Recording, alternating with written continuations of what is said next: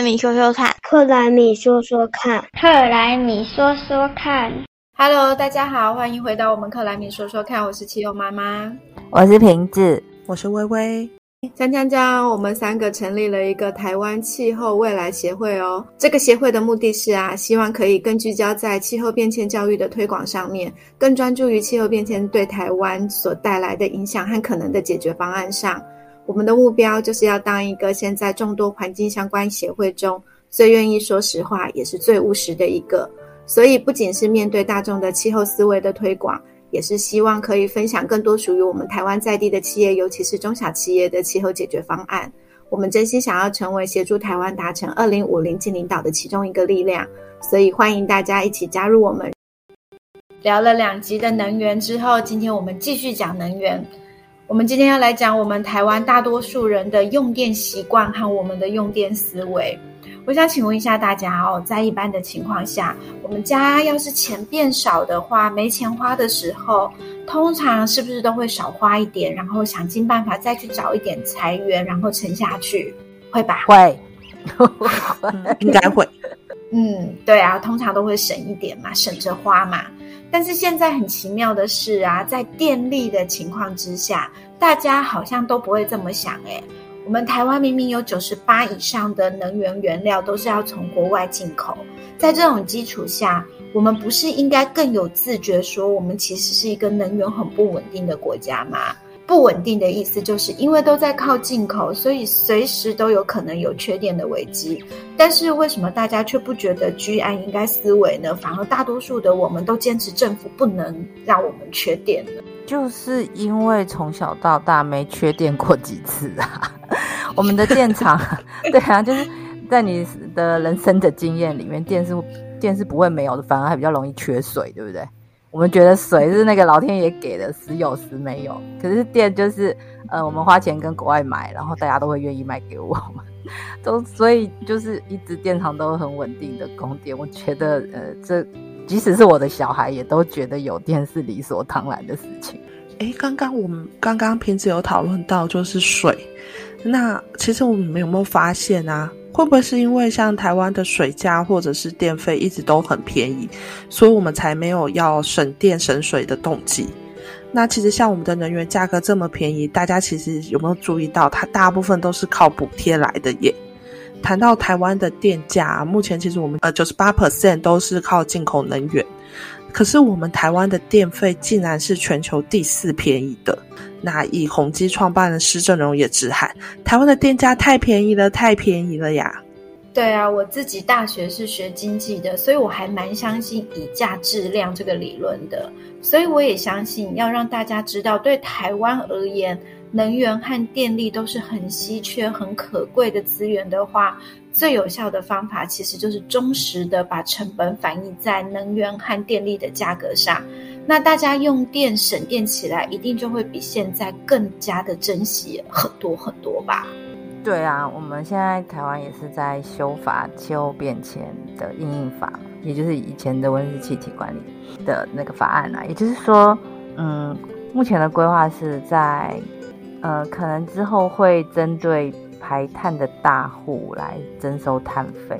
那当然，其中里面最大的一个排碳大户就是我们知道的台电公司。那如果它被征收了碳费的话，也就是影响到了我们台湾的每一个家庭跟每一个公司。现在在台湾应该没有一个地方没有电。那大家都还记得，我们前面好几集都讲过了，一度电的电力排碳系数是零点五零二公斤，这是最近一次的数。那如果如果我们用一公吨温室气体排放来算的话，就是相当于两千度电的排放，接近一公吨的温室气。如果呢，一公吨的温室气体排放，如果收一百块钱的碳费的话，这样稍微算了一下，一度电。就会增加零点零五元。那如果这样算的话，电费大概会增加两 percent。两 percent 到底多多？如果你平均两个月的电费两千块，那一个月的电费就是一千块。增加两 percent 的话，也才增加二十元。一年大概增加个两三百元的电费，你觉得如果一顿碳收一百元的碳费的话，会影响到？你用电的习惯吗？哎，我可以诚实说不会。不过我想要换个角度来想，嗯，如果我们现在每吨碳是收十美金好了，就大差不多三百元台币，那每度电的电费就会增加零点一五元，那也是相当于电费会增加六 percent。所以如果回到像瓶子的假设，一个小家庭一个月一千元的状况下来说的话，那一年大约就会增加七百元了。这样应该就比较有感了吧？肯定会认真开始节电的。嗯，尤其是如果现在是算欧洲的碳费的价格的话，现在可是八十块欧元以上哎，那就更有感，超级有感了。大家都反映在电费上，认真认真节电的。垃圾袋刚出就是要随袋征收的时候，也是每一个家里的人都会把所有的垃圾袋、垃圾想办法塞进那个垃圾袋，还能够回收的东西通通拿出来，不准丢进去。对对，认真落实。是啊，记得古时候我参加我们老东家的英文面试的时候，他有个听力的题目的主题就是在说，因为我们太忽略了节约能源、节省电能的这种超强大的减碳力。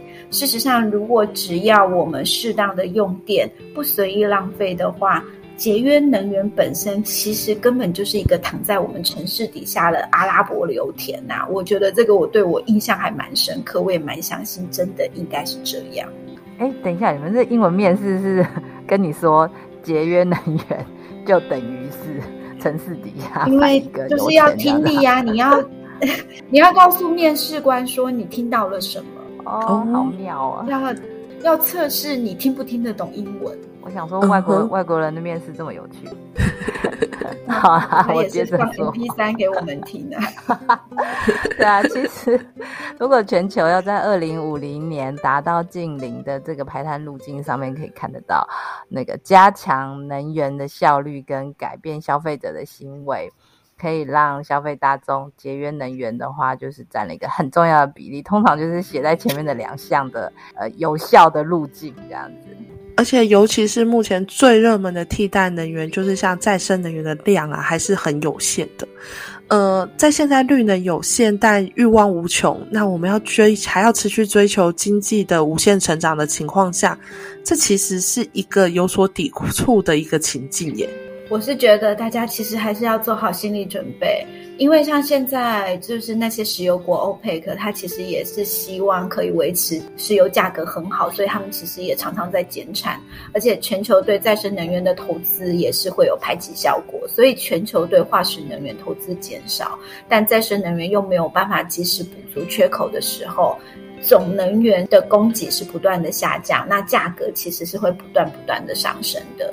那未来可能还会引爆所谓的能源危机，能源供不应求的关系，全球大规模的限电，未来有可能会变成新日常。诶，那价格攀升是会怎么样的攀升法？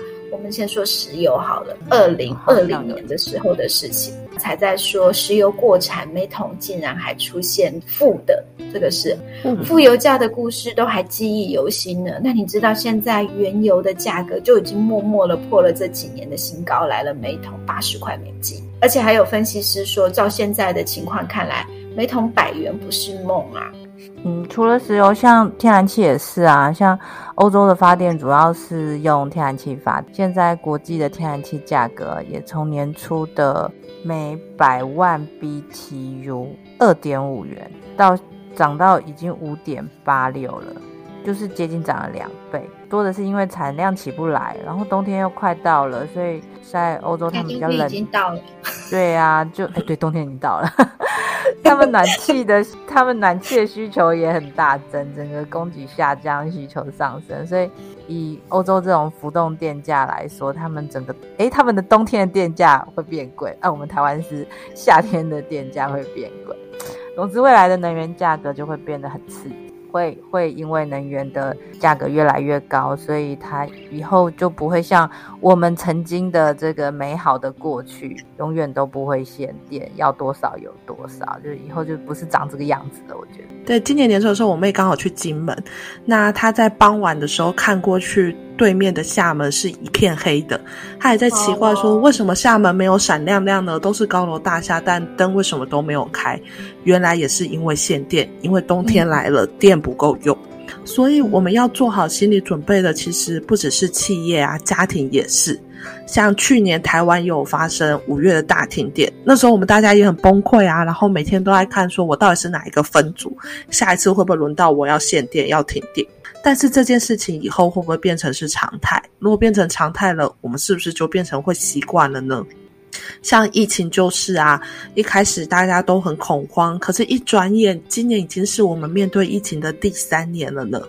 大家感觉就淡定很多，也开始想说，呃，要怎么样跟病毒共存。所以，我们以后是不是也要学着跟缺能源、少电的环境共和平共存呢？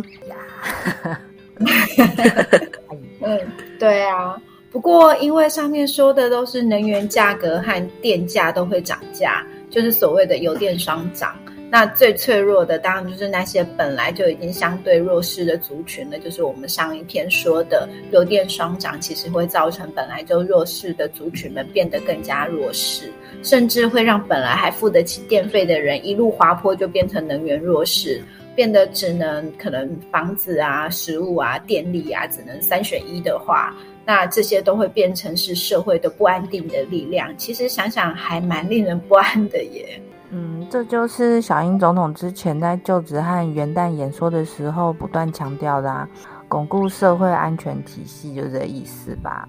虽然我们现在的科技发展高度已经非常傲人，加上这两年经济上也有不错的表现，但是其实社会是越来越脆弱，贫富的差距也越来越大，各种。能源啊，物料的价格也越涨越高，社会安全的网就，我觉得网现在是开始在破洞了。